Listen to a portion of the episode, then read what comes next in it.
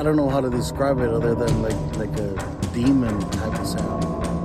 But it's silhouetted, hulking, every bit of 5.5 feet wide, 13 to 14 foot tall, pitch black.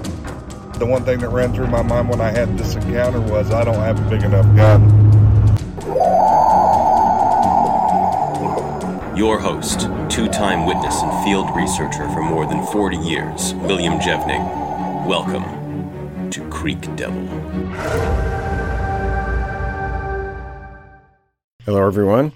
Normally I'd say welcome to another edition of Creek Devil, but due to a number of people who've emailed us, we decided to change the name of the show just a little bit, because people are having a hard time finding it, and there were a lot of the same recommendations, which was to add the word Bigfoot into the title. So from this show forward, we're going to call the show Bigfoot America's Creek Devil. That way, you know, people have a little connection between the term Creek Devil, which is a Northern California native term, and I can't remember off the top of my head right in front of me what the actual native name is, but it translates into Creek Devil. So having said that, we're going to make that change starting this show. So we have Mike Casey with us today, and Chuck and Forrester here. Tom's going to be on hiatus for a little while. He's got some personal things going on, so he may be out for some time. So welcome, everyone. Mike,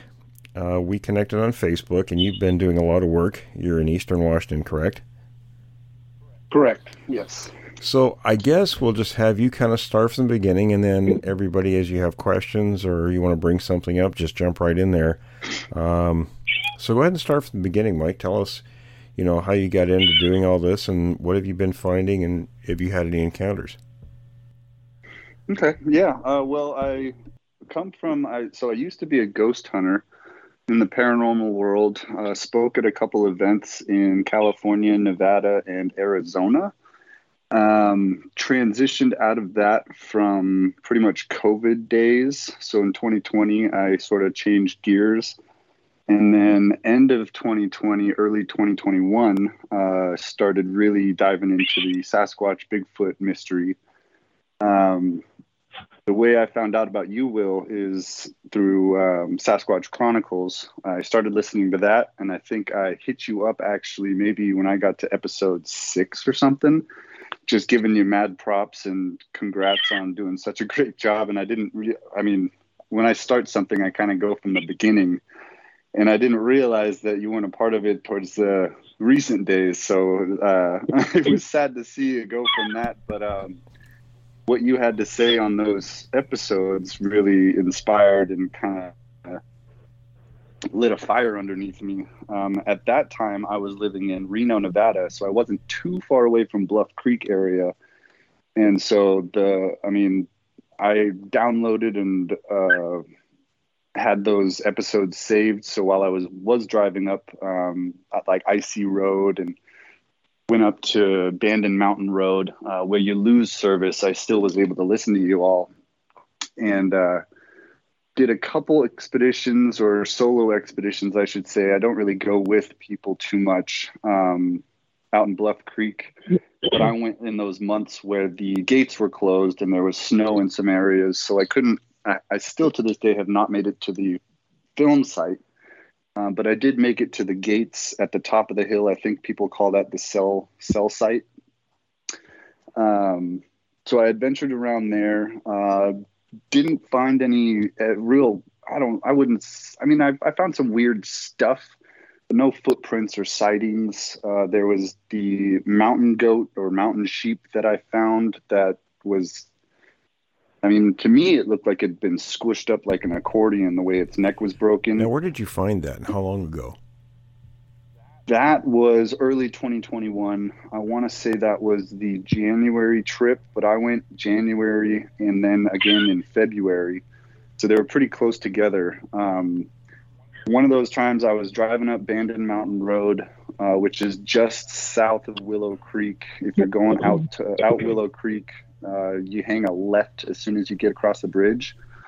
And I drove up there. Again, I didn't really know where to go, what I was doing. I had the map saved on my phone, so I knew service was going to go out.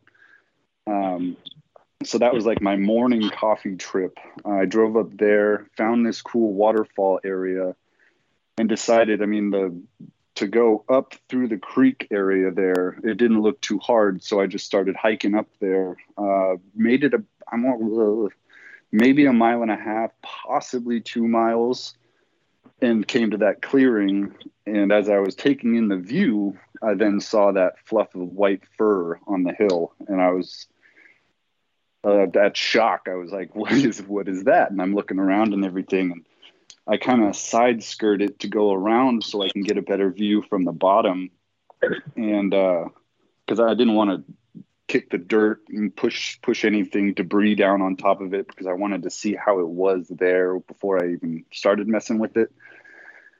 And there was no tears, no bites, no holes or gashes. The eyes were still a bit cloudy, so I knew it was fairly recent. But like I said, there was no disturbance in the dirt. Like there was nothing walked around it. And then as I looked at the photos later, somebody pointed out that it looks like there was a scuff mark on the dirt right above it. So it was thrown down there. So that was my very first bit of evidence in that area. And then I found some stick structures off of, I think it was Owl Road.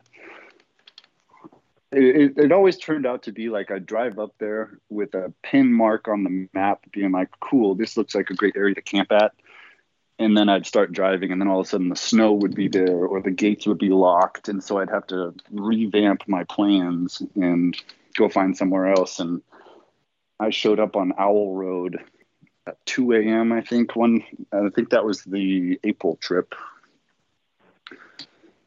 But yeah, that's what I found in Bluff Creek area, was the mountain goat / sheep. I've been told there's mountain sheep, and then some stick structure type formations up there. Yeah, that area's really hard to get into after it snows. They lock all the gates up by Fish Creek Lake and all that area. And the reason they do that mostly isn't so much the snow, because there's a lot of wind up there. And when they do open it by, usually in July, it's because it takes the Forest Service that long to cut all the windfalls off the road. There's hundreds of windfalls up there. Yeah, that was another one where I'd be driving around, and all of a sudden there's just like all these trees laying across the road and fresh Bigfooter. I was like, oh my gosh. So I'd get out and I'd walk up, and then I'd notice, no, that looks like wind. That looks like snow. Yep. But it was a great time up there. I've now made some friends that have asked, like, if I ever do go back to the area to hit them up, and they would be able to show me around and kind of get me down to the spots. So hopefully, but now that I'm up in Washington with 3 kids now, at that time I only had 1 kid. So... So you've been working Eastern Washington now? Yes, yeah. I'm in the Tri-Cities area. Kind of my go-to spot now is the Blue Mountains. I've been hitting up Paul Freeman's area quite a bit, as much as I can, which has been fantastic. I've been having a lot of fun. I've actually found 2 footprints and a possible third at Deduct Spring. But my skills in casting, I don't have faith in them, so I haven't messed with them other than photos. Yeah, it's something you have to practice. I tell people to, if you have any other animal tracks, even dog tracks, practice on those kind of things until you kind of get it down. Yeah, that's one of my plans. I have the 3 kids, and I think it'd be fun to try and cast their little footprints. And once this ground thaws up here, it's kind of the outdoor project we're going to do.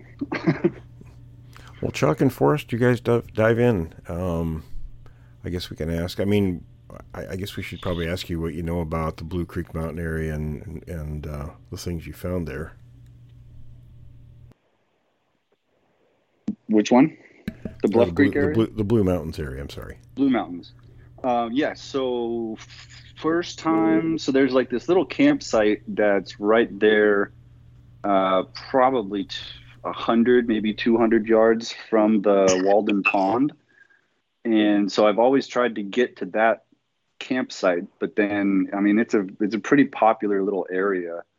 and they were, it was taken. And then there's a hunter or something that is pretty much camped out all summer long at the entrance to that turnoff. But then the one time that I was able to have kind of the whole area to myself, I wasn't able to camp there, but it was just a day trip. There was, I want to say, about an 11 to 12 inch footprint in the entrance ravine area to the Walden Pond. I took a picture. There was, I think I set a lighter next to it for size comparison. And then I went up there, I want to say it's just this last September, and found like a 4 to 5 inch footprint that there was others around it. But in my excitement, I only really focused on the one really perfect detailed footprint. I was there with a friend who has been doing it sort of a lot longer than I have. So I was kind of learning and looking at what he was doing.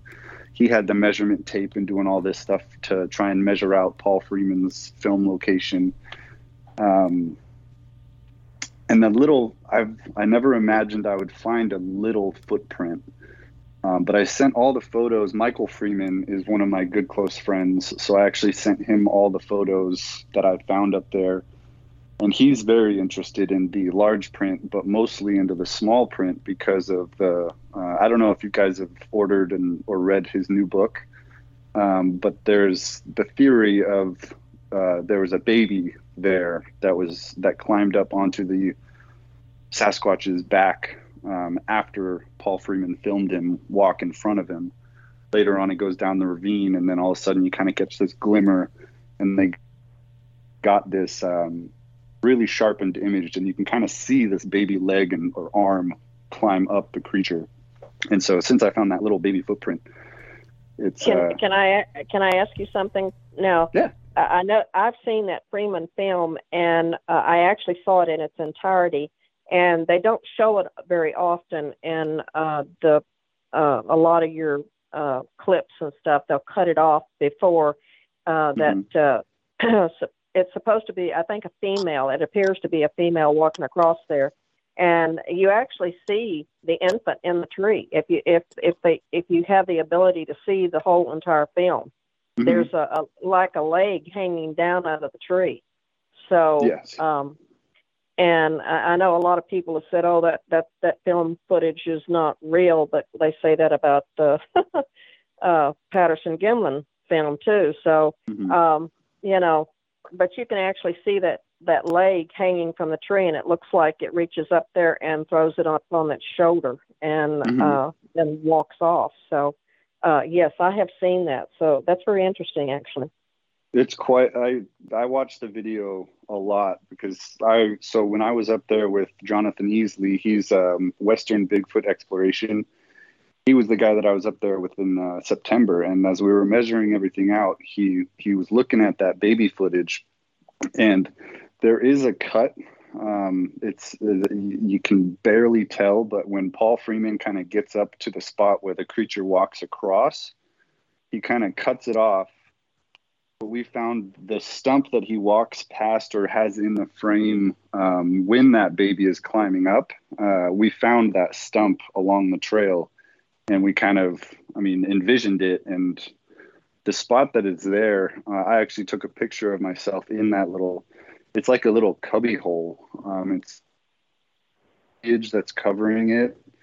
And I went up there once with Dar Addington. And she has the theory that is kind of the nursery area because it's so hidden, that ravine. It's a 10 to 15 foot dip from where you'd be able to see from the trail. So anything down in there would be completely hidden, being able to move up and down the ravine. And then also if anything did get too close or anyone got too close, you go up the hill and across the road and there's the watershed, or you go the other way where the big creature was walking from.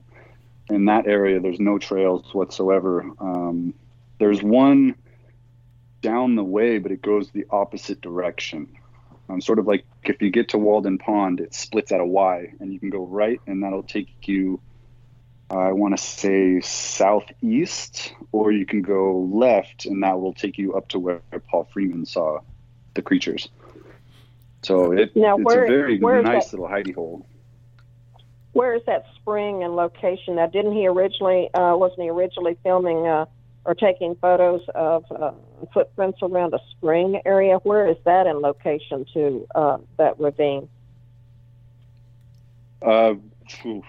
10 feet. So where I found that 11 to 12 inch track was pretty much right where Paul Freeman was filming, as then when he looked up and heard all the brushes popping, and then the creature walks out. So it's all fairly close together from where Paul was. Chuck, you've got a lot of experience. You want to weigh in? Well, Mike, one thing that's always fascinated me, I'm in Oklahoma, and I've done quite a bit of research here in Oklahoma. And one of the things that have fascinated me, especially here in Oklahoma, is finding structures. And we have found some pretty elaborate structures, amazing structures. And I look back at some of your footage on some of the tree structures that you found, and those pics are amazing. They remind me of a lot of stuff that I've seen here. And what is your take on the structures? What do you think they are doing with the structures? I feel like it's either a directional thing where they're either pointing to water sources or danger areas. I don't know which one, because that one, the one that really blew my mind was this, the one that snapped at about 12 feet high, and then it goes weaving through the trees. That one is sort of smack dab in between, like if you were on one side of that tree that's woven, it's complete wilderness. And if you're on the other side, then it goes down to Owl Road, which then goes down, I believe, to like the Icy Road and that big construction zone.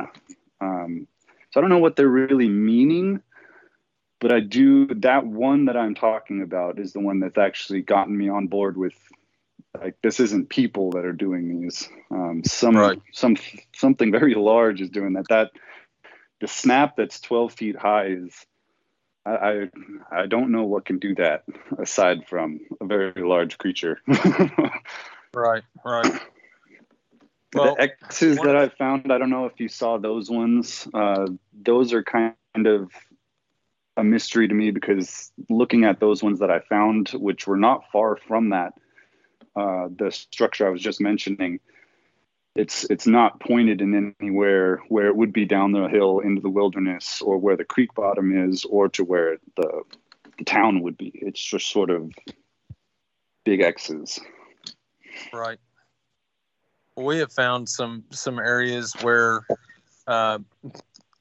we actually went on an expedition, was in a campground, and I went a little bit back into the woods, and I noticed that there was a lot of breaks that were pointing in one direction, and I'm talking like 4 or 5 breaks, and you could tell they were broken, they were twisted, the limbs were twisted, but they were all pointing in the same spot. And lo and behold, where all these breaks were pointed directly where our campsite was. And so it kind of made me think that maybe they were identifying a possible food source. Because a lot of people camp in that area, and you know, those kind of structures just fascinate me, and it makes me wonder, you know, what are they doing? What are they thinking? And there's a lot of that stuff that goes on out there, I think. Yeah, the big ones, like the twists and the breaks like that, where it's like 1 or 2 branches that are just broken, like snapped. I have this thought where it's like, is this the evidence of, like, if people were camping and it's night and dark and they can't see what's going on, but they hear stuff, could that be the evidence of them, like, oh my gosh, did you hear that? Is that the Sasquatch actually breaking it in that moment during the encounter sort of type thing, because I've found some breaks and stuff that, again, on that Owl Road, that's where I found those stick structures. There was a group of trees, maybe 8 to 10 of them, but then there was 2 of them. I took pictures of these ones. One of them was like twisted and snapped, and then the other one looked like it was snapped and then pushed down on. And I always had that thought where it was like, maybe I wasn't the first camper at this little area. And then these structures and things were kind of warning other creatures like, hey, people hang out in this spot. So past this point, proceed with caution or something like that. Right. What caused me concern was when Chuck made the comment about the food source. Does that mean the food that those stupid humans are bringing, or are they referring to the humans as the food source? I don't think I want to find that one out. Yeah, that's a pretty good question. I personally, I think that you have so many people camping out in that area, and people are cooking hot dogs and hamburgers or whatever they are, you know, cooking out there. And I think that's just, you know, hey, these people leave or something, or once it gets dark, maybe we can go in there and get us a snack. And, you know, raid the icebox. Yeah. Well, there has been reports I've heard of them going into dumpsters and stuff. And they found them outside the back of like ski resorts where they have huge dumpsters full of trash from multiple days before. So I don't put that out of my mind at all. Scavenger type style. Food's food. Right. Well, I think Chuck's had experience with that, haven't you, Chuck? At the one of the casinos up there, the Indian casinos. Yeah, you were told about dumpster diving there. Yeah, we did find one that was doing some dumpster diving. It was in one of the casinos, and they had a restaurant there, and at night they would go out there and throw all the scraps from the restaurant into these dumpsters. And, you know, we've actually found handprints on the sides of those dumpsters that were probably 3 times the size of my hand. And then, you know, one particular evening, me and Mary Fabian from Pennsylvania Bigfoot actually saw one at that casino run across behind the side of the casino and then run out across the highway and then into the wood line. And we found hair samples on barbed wire fences out there too, where they come across the wood line and come over this barbed wire fence into the casino area. And there's actually been 2 casinos here in Oklahoma where Bigfoot were seen and spotted. And in one case, one was dumpster diving in a grease trap in the backside of the casino, digging food out of the grease trap. So, I mean, you know, I think that if they have a chance to get food in a pretty easy manner, they're going to do that. You know, I've heard it for many years from people in different regions of the West Coast where they've seen the creatures either at dumpsters, and I've actually found, you know, plastic bags in their scat. So we do know they eat garbage. Right. Opportunistic. Yes, exactly. So, Mike, what other places have you been to doing research? There was, so before I moved up here, I tried to get, what is that place called? Oh, it was just south of Reno, Markleyville. I tried to get down to Markleyville because there was a couple sightings from that area, and I went with a good friend of mine, but it was the eve of a giant forest fire. And so we got to camp out there. Everybody was packing up and, you know, checked off our bucket list. So we got that red stuff dropped on the campground, and we woke up to just smoke, so we didn't get to do much there. And then I would say not even a month into moving up here to Washington, which was just a dream come true because of this field, I found a spot in between Mount St. Helens and Mount Baker. Where exactly, I have the coordinates somewhere, but it was, again, I had these kind of throwing a dart at the board and seeing, hey, let's go there. But I'd get there, and then all of a sudden it's raining at that top of the mountain, and there's a giant waterfall type ravine cutting through where I'd planned to camp. So I'd get back in the car and drive on. That is the spot where I found, or I got the game camera picture. People call it a tree peeker, something. So I have the trail cam set up to take two pictures every time something sets it off. And in the exact same second, there's nothing there. And then all of a sudden there's this black figure with a very weird appendage coming out the side of it in the trees behind my camp. There was a time while I was there, I was sitting in camp. It was all quiet. I had the audio recorder going. There was a bunch of these birds coming down and just, no joke, from like a foot to 2 feet away from me. And I was kind of caught up in that. And then it sounded like Caesar from Planet of the Apes was just going to come running out from the woods. There was one noise. I think I actually asked Will, how do you guys look through your audio? I don't actually remember if I ever sent that to you guys, but I don't think so. The more I listen to it, it kind of sounds more like a bird to me. I think I'll still send it to you guys if I can find it. Just yeah, your guys' feedback on it. We'd like to hear it, sure. Yeah, but when I was sitting there, I was sitting in my camp chair and I heard that, and I'm like, my heart just starts beating fast. I got the hairs raising up, and then I'm trying not to make any noise because I know I need to get over to my audio recorder and take a picture of the time, so I know when I can rewind it to get that sound back.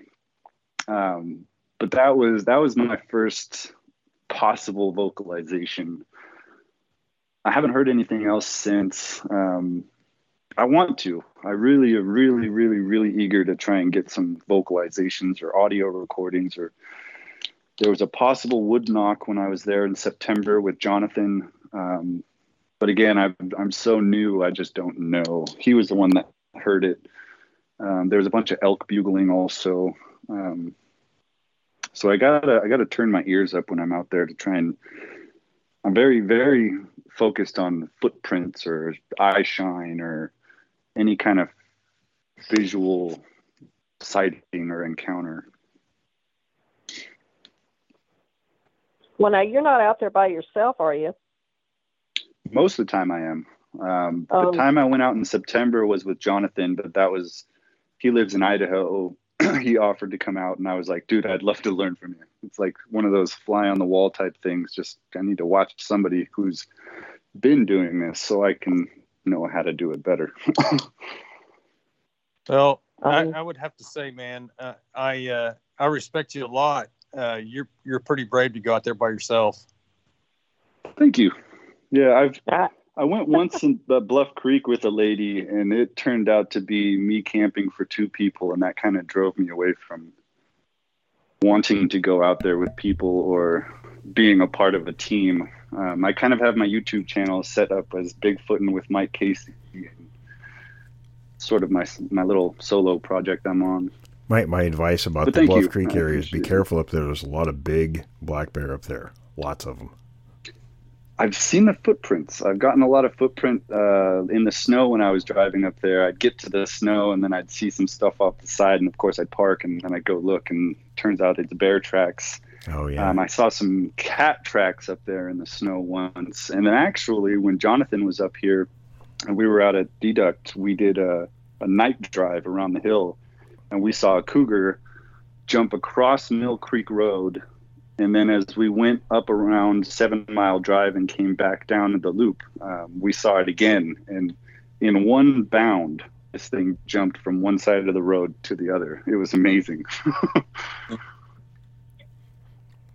Well, Mike, do you have any... Oh, go ahead first. I'm sorry. No, I was just going to make a comment. I said there's just so many things up there that you can get injured. I would sure be, of course, far be it for me to tell you what to do, but I sure would have somebody accompany you all the time up there. I personally don't trust hairy man, so anyway, that's just me.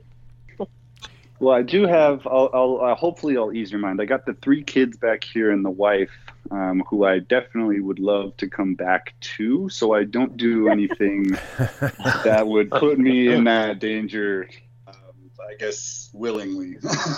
When we saw the cougar, Jonathan was out of the car and he had his thermal monocular out. And I'm like sitting there in the Jeep and I'm like, dude, what you doing? That was just the peak predator of the area, and now you're jumped out and you're 50 feet up in front of the Jeep.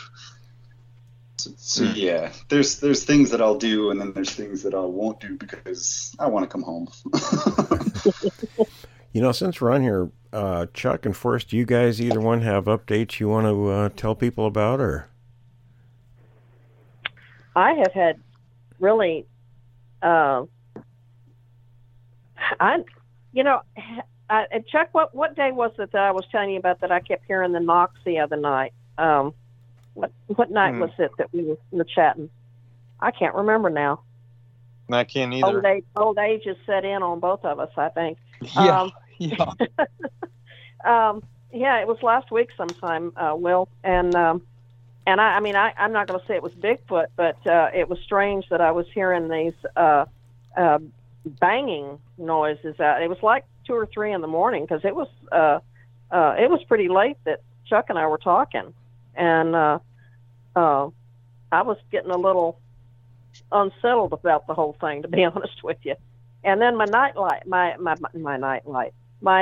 motion light on the end of the trailer kept coming on, and I kept going out on the back porch and looking around, and because Cagney was going crazy. But I never saw anything, or, and I never heard anything. So I don't know what was going on. So, and I can't imagine that my neighbors were up to mischief at that time in the morning. So. Well, Forrest, didn't Cagney do something with her food bowl that was kind of odd? Oh, he took his well, his food bowl, he'll take and he'll drag it out sometimes out of his kennel. That was when he went in the kennel that night and wouldn't come out. He drug his food bowl out of the kennel and pulled it up against the fence out there, and then went back in his kennel and wouldn't come out. And we had some really, really cold temperatures here, and then Chuck, it was even more horrible in Oklahoma. I think it was, 26 below there. And it got down to 10 below here. And I mean, we were, it was getting pretty cold. And we had fixed his kennel. Of course, he's in a really nice enclosed insulated kennel anyway, but he was back there buried in that thing. But it was so strange that he had, I'd forgot about that. He had taken that food bowl and pulled it out of his kennel and put it over by the fence, and I thought, well, that's just about weird, but he's since moved it back in, so I don't know, maybe he was making a peace offering or something. I don't know. Don't take me, take the food. Was there any food in the bowl? Yeah, there was food in the bowl. That was what was so weird about it. That is very strange. Yeah, I was thinking that too. I thought, okay, yeah, put the bowl out here, take this, leave me alone. Yeah, and I don't know if I've ever sent you, I know Chuck has seen the new kennel that I bought him. It something would have to literally tear that thing apart to get into it, because even the area where the run is, it's completely enclosed. I mean, it's got a roof on it and everything else. So it's not like, just something to come up. It'd have to rip the whole place apart. But I'll tell you, back in the 70s, I saw... I think I told you guys about the rabbit cages a friend of mine had. They were pretty heavy duty, and they were attached to the side of the house, and they ripped those apart to get at the rabbits. Well, I hope that, of course, I put this 6-foot high fence up all the way around the yard now. Of course, that would be nothing for them to jump over, I'm sure, but I haven't had any anything weird other than that. So, you know, and I mean, I hesitate to say that, yeah, that was Bigfoot out there doing that, because I don't know for sure. Right. I never saw any sign of them out there, but it was kind of strange. And I think Chuck knew I was kind of alarmed, too, with everything that was kind of going on that night. So, how about you, Chuck? What's going on in your neck of the woods? Well, I've been kind of slow here lately. This cold spell kind of got me under, and but as far as going out and doing anything, I haven't really done anything. I haven't seen anything or heard anything in quite a while. And my take is, I think that the boogers around my area are laying low underneath the cedar trees, trying to keep warm. Yeah, it could be with them low temperatures. And that's unusual. You know, these temperatures we had here for a couple of days. I mean, we haven't had. I can't remember ever having 20, 26, 29 degrees below zero temperatures, but we had them, and I think it pretty much shocked everybody out of just staying home. I think I would stay home in those temperatures. Oh, yeah. Well, so, Mike, yeah, do you have any questions? Last time we had anything like that was like 2 years ago. Wow. Well, all the snow and ice that we got that just blew in from the East Coast. We get rain here now. This is our week of rain for the year, so it'll be dry the rest of the year. It'll be summer in a week, so. I heard you guys are getting quite a bit of rain down there. So. It's coming down pretty good, actually, for this area. That's but good. You know, the reservoirs were really dry. I drove up to Oregon last summer and to the area we're working at that time, and geez, I'd never seen the reservoirs up by Mount Shasta and places like that so low. So the rain's a welcome relief. Yeah. Well, Mike, do you have anything you want to ask, you know, myself or Chuck or Forrest? You know, she's an anthropologist, and Chuck's got a ton of experience, and I don't want to say anything about my age, but I don't say anything about my age, but I just passed my 50th year of involvement in this subject. Yeah. Well, I wanted to touch base. Your book, the Notes from the Field, that was the first book that I read because, of course, as I said, I was listening to the podcast. Oh, nice. I just fell in love with the knowledge that you had, and I think I ordered all of your books in a weekend. Oh, wow. And I think I hit you up actually and asked, how do I dive into these? What's the first one I should read? And you said the first book you wrote. So that has been a huge one for me. It's almost like a Bible compared to me, because the way it's written out, how it's easy to kind of jump through to, like, if I found anything, like the stick structures or anything, I could get to that section. The way you interview, the setup, how you mapped it out in the book was fantastic, because I had one, when I first got into this, I had a lady in Montana reach out to me, and I had my interview set up just like how you had it. So I really appreciate the books and stuff. I haven't gotten to the other three books that I have of yours, but I'm looking at them right now. You know, if I'm going to give any advice to anybody about interviewing, it's pretty simple, really. If you can cover or answer all the who, what, when, where, how, and why, and those are pretty simplistic terms, you know, that we all know about, but if you can address all of those areas in an interview, you've pretty well covered everything. Mm-hmm. It's very detailed. The one I got from Montana, I'm bummed. So I started this, and I was actually part of a group, and after that one camp trip I did with that lady, it's like a 6-hour drive back from Bluff Creek to Reno. I might have said 2 words. Mm-hmm. Like, that's just how bad, and like I was just not feeling the group, or that team, I should say. Yeah, I know what you mean. Yeah, it's a very touchy thing, and there was in Paul Freeman's new book. There's one of the audio clips. He talks about how the Winnahaw range over here, and how people would ask him, hey, would you take me down into there? And he literally will say, you do a year of wilderness survival training skills, and then I'll take you in there, because I don't want to babysit. And I wish I heard that when I first got into this, because that hit a string when I read or listened to that. You know, it's interesting. I don't want to knock any groups, but and newer people especially really need to, you know, explore and learn how to do things. But mm-hmm. some of these groups, you know, they talk about how they make people believe they're experts. And then, and I'll give you an example. My Fred in Alaska, who has his own show and everything.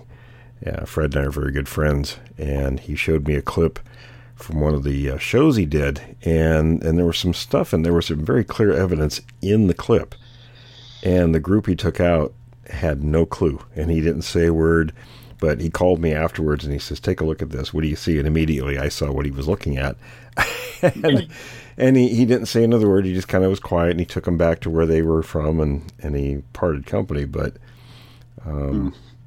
You know, being observant, that's a big thing. You got to really, your head should be on a swivel and take your time. You go slow through an area. I've taken people out and, you know, they kind of want to just get from point A to point B. And I tell them, mm-hmm. you got to stop once in a while and listen and kind of absorb the surroundings to see what's mm-hmm. going on. And for normal animals that are there, or if they aren't there, and why aren't they there, you know, when they should be, let's say. Mm-hmm. There's a lot of things to do. Yeah, I've been Go ahead, Chuck. Sorry. Well, you know, you probably know this, but you know, a lot of these groups that go out there are just out there to socialize. Oh, sure. More than anything else. Right. Well, I think too often too they think that the first time they go out they're going to see herds of them out there. Oh God, yes. And that was yep. First off, they don't run in herds, but I think you'd be lucky. There's a lot of people that have looked for them for, you know, years and years and years, and they've seen plenty of sign of them, but never have seen one themselves, you know. And there's times that I think back on when I had my first little encounter, and that was way too close for me. And, you know, everybody, I've had people say, "Oh, that was so exciting." Well, exciting wouldn't be quite the word that I used for it at the time. So. You know, that's just it. It's like, you know, I used to hear the term when I was in the military, you know, guys who were in combat, you know, you see it in movies where they talk about, you know, it's 99% boredom and when 1% sheer terror. Yeah. Bigfoot's like that. And it's really easy. I've seen so many people come and go on the subject over the last 5 decades. And a lot of it's because, you know, they kind of make that initial splash and get a bunch of attention from people, and then they can't either can't reproduce, or they can't find anything and become bored. And I can tell you, I would say maybe out of every 100 or 200 trips to the field, I wouldn't find anything. But the one time I did find something, you know, that kept me going just enough to keep me involved. But that's kind of the way it is. It's really hit or miss, unless you really have a group locked down. And but they move so often that, you know, you kind of have to watch those patterns too, but there's a lot of boredom attached to it. Well, it's just like around here, me running across footprints. I mean, I think every set of footprints we found around here, it's been totally accidental. It wasn't like I was out there looking for them, and it was like, and I can't lay claim to the fame that I was the one that found them all the time, because actually, on 2 occasions, somebody else noticed them first, you know. Absolutely. And then it was like everybody got all excited, and we're all standing there looking at it like we're a bunch of little kids, you know, and going, oh my gosh, look at this, you know.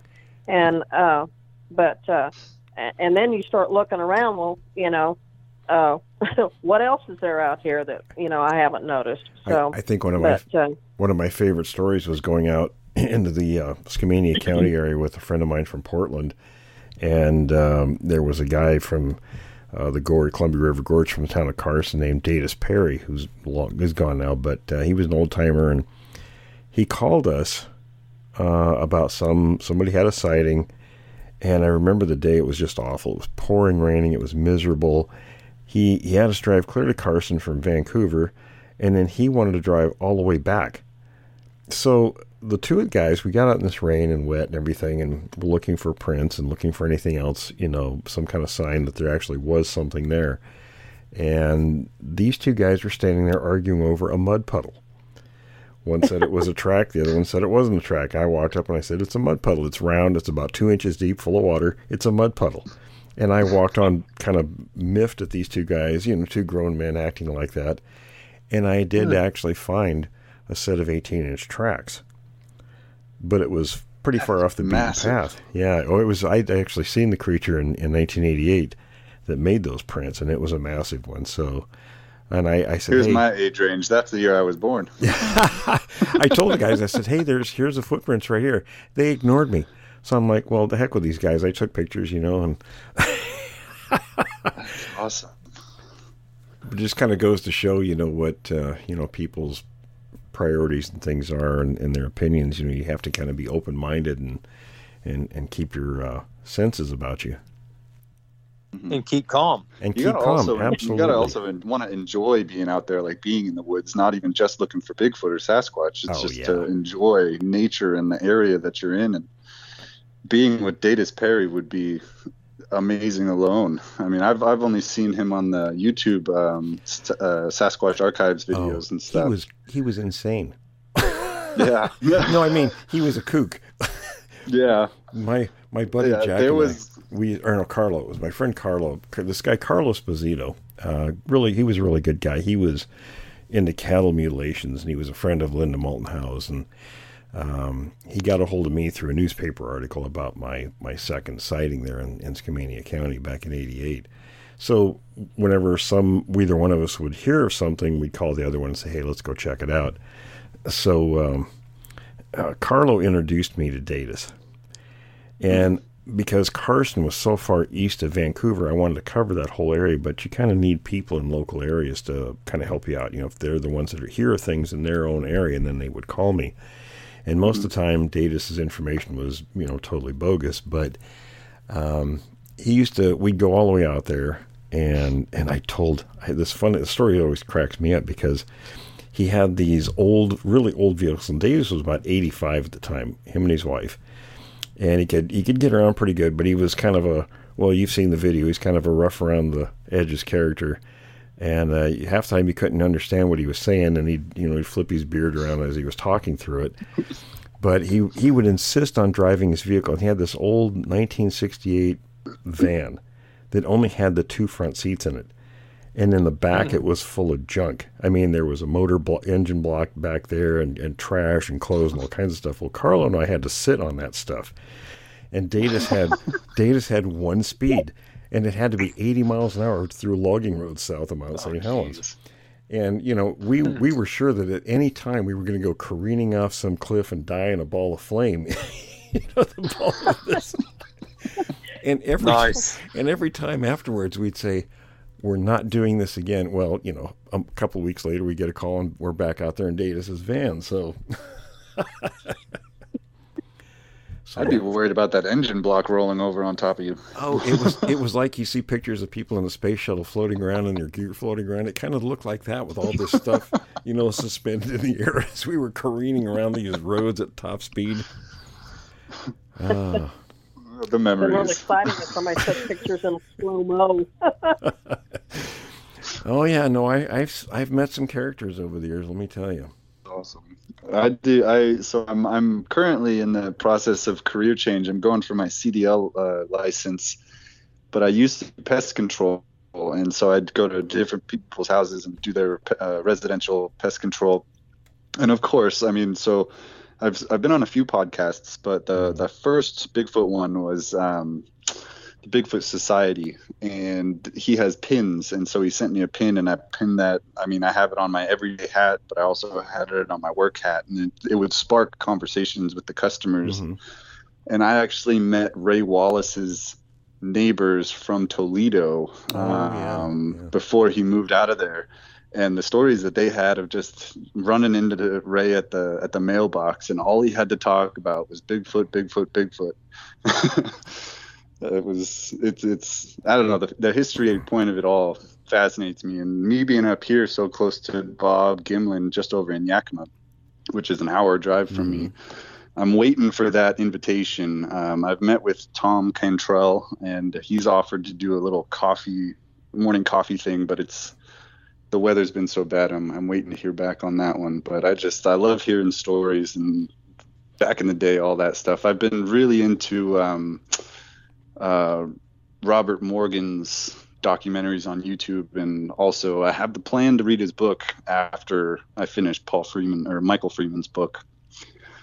We'll have to. I love my library. We know that Will has a new book out too. I'm putting a plug in for you, Will. Will has a new plug. Has a new book out. I do have a new book. It's my 9th one so far. Well, people have been bugging me for the past couple of years to make a field guide, and awesome. And we have a film coming out here in the near future, so they wanted it to coincide. So it's actually called. The title is Bigfoot Survival Guide, and it's available on Amazon. Awesome. I know what I'm going to buy right now. I'm actually pretty happy with it. Some of my books, I look at them afterwards like, well, that's okay, you know. And I have another one in the works. I stopped working on that one to get this field guide put together and put out. So, you know, whenever that one gets done, that I'm not going to talk about that one because that's very different than anything else that's out there. Cool. So I'm going to keep that under wraps until it's published. But I think everybody will enjoy that one when it comes out. I'm hoping to meet you someday and get all these books. I was just going to say we'll have to meet up sometime when I come up to, because my family's in Puyallup, so, and all my old friends are up there. I'm willing to drive. I'm going to Squatch Fest in Kelso, Washington at the end of January.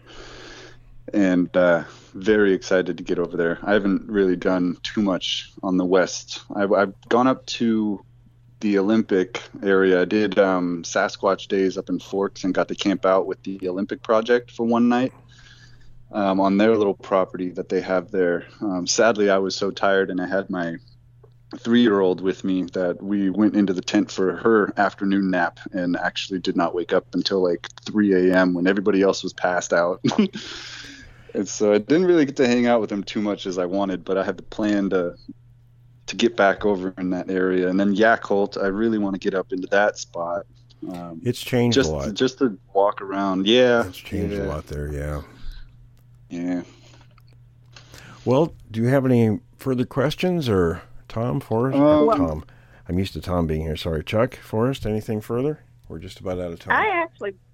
I actually wanted to backtrack just for 1 second, and I should have said something at the very beginning about the sheep or goats. Yes. Where exactly? I lived 17 years in Alaska, so obviously we don't have mountain sheep and goat down here in Texas, but we do. We have plenty of domesticated ones that basically probably wouldn't want to cross. But anyway, the thing that I found.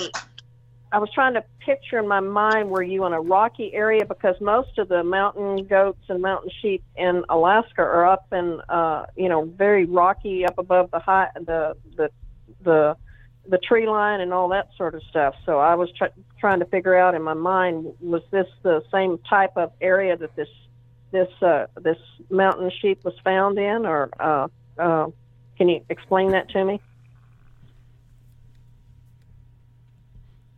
Hello? Is he there? I know that area. Let me see if we lost him. I don't know. He's still here. Hey, Mike? Well, that area, Forrest, is the hills around Willow Creek are only get up around to about 5,000 feet in elevation. It is very rocky. I mean, it's rugged country. Don't get me wrong there. And it's heavily timbered in a lot of areas. It's probably not the kind of place you would think of mountain goats being in, but... Oh, there he is. There, Mike? There. Yeah, I don't know what happened there. Okay, did you hear what Forrest's question was? I think the landscape area was the question of the goat. Yeah, what was the terrain like there? Uh-huh. Yeah, so as I was walking up the ravine, I saw the trees kind of parting, and then it was just that dirt hillside... that went down, maybe 30, 40 yards, that little clearing right there. And then it was just tree lines. So there was no rocks, no cliffs, no boulders. It just sort of dropped off, which again, I've been up to Alaska. I'm kind of an animal nerd, and that's why I thought it was a mountain goat at first, not a mountain sheep. I was corrected by that on Instagram. But yeah, there was nothing that it could have fallen off of to break its neck. And you said that was just south of Willow Creek, right? Yeah, that was up Bandon Mountain Road.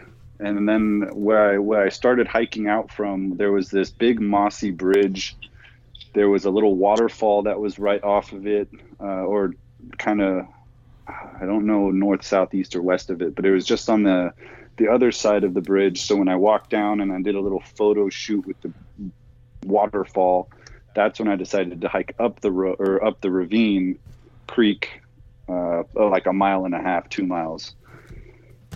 Okay. Well, did it appear like something had fed on it? I mean, I know you said that the neck was broke, and I've seen a lot of mountain goat and sheep, and I mean, I swear to God, they've got super glue on their feet. I mean, I've seen them hanging on the side of mountains. It's just unreal. But yeah, they fall sometimes, but it's very rare. And you said that it was evident that the neck was broken. Did it appear that the body had been eaten on, or was just left there to die, or what? It was just left there. There was not a tear or a bite or a rip, no bullet hole, nothing. It's interesting that nothing had scavenged on it yet. Yeah, and like I said, the eyes were still cloudy, so that's how I knew. I mean, it hadn't been too long. That's how I knew that, yeah, it was very fresh. And then when somebody had pointed out the scuff mark right above it and how it was thrown, or like it got thrown and bounced and then landed in the spot that it was in, Forrester, it just kind of added to that mystery. I showed you guys a picture of the scat my friend up in that area got this past year with the Mountain Dew can next to it. And where he's talking about is relatively close to where he found that. Yeah, you sent me a picture of that. Yeah. Have I shown you that, Chuck? Yeah. No, sir. I'm gonna have to send you that. I haven't seen that one. I'll have to send you that one. I don't know if I don't think I have it on my phone, so I'll have to email it to you. I wouldn't want to run into whatever made that. It's enormous, yeah. Mike, I got a question about the sheep too. Did it look like that the neck had been twisted and turned around, or anything like that, like something grabbed a hold of the neck or the head and just twisted it? Did that seem like that's what it looked like? I wouldn't say maybe a twist. I could definitely think that something grabbed those horns and just ripped back, because that thing's nose was at its rump.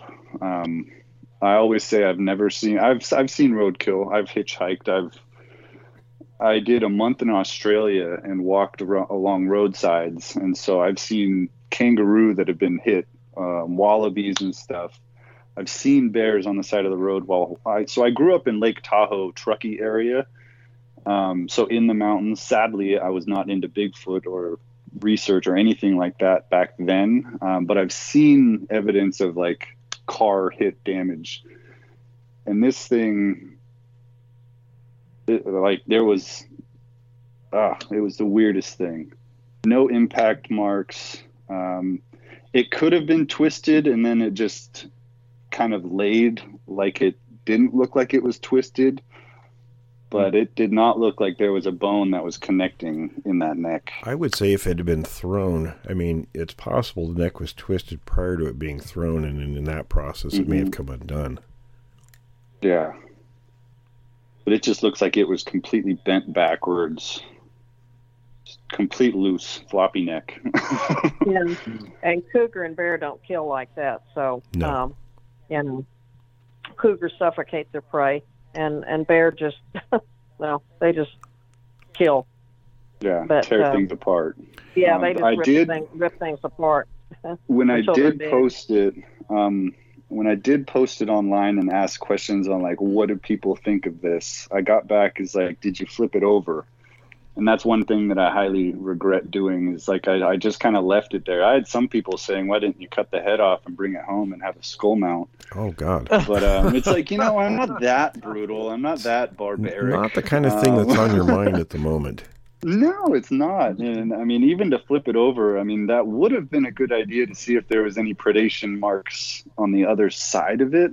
Right. But I didn't even think of it. Like I found that, like I said, I came to the clearing and I was taking in the view, because I want to say that might have been my first actual morning, because I slept at the Bigfoot Motel.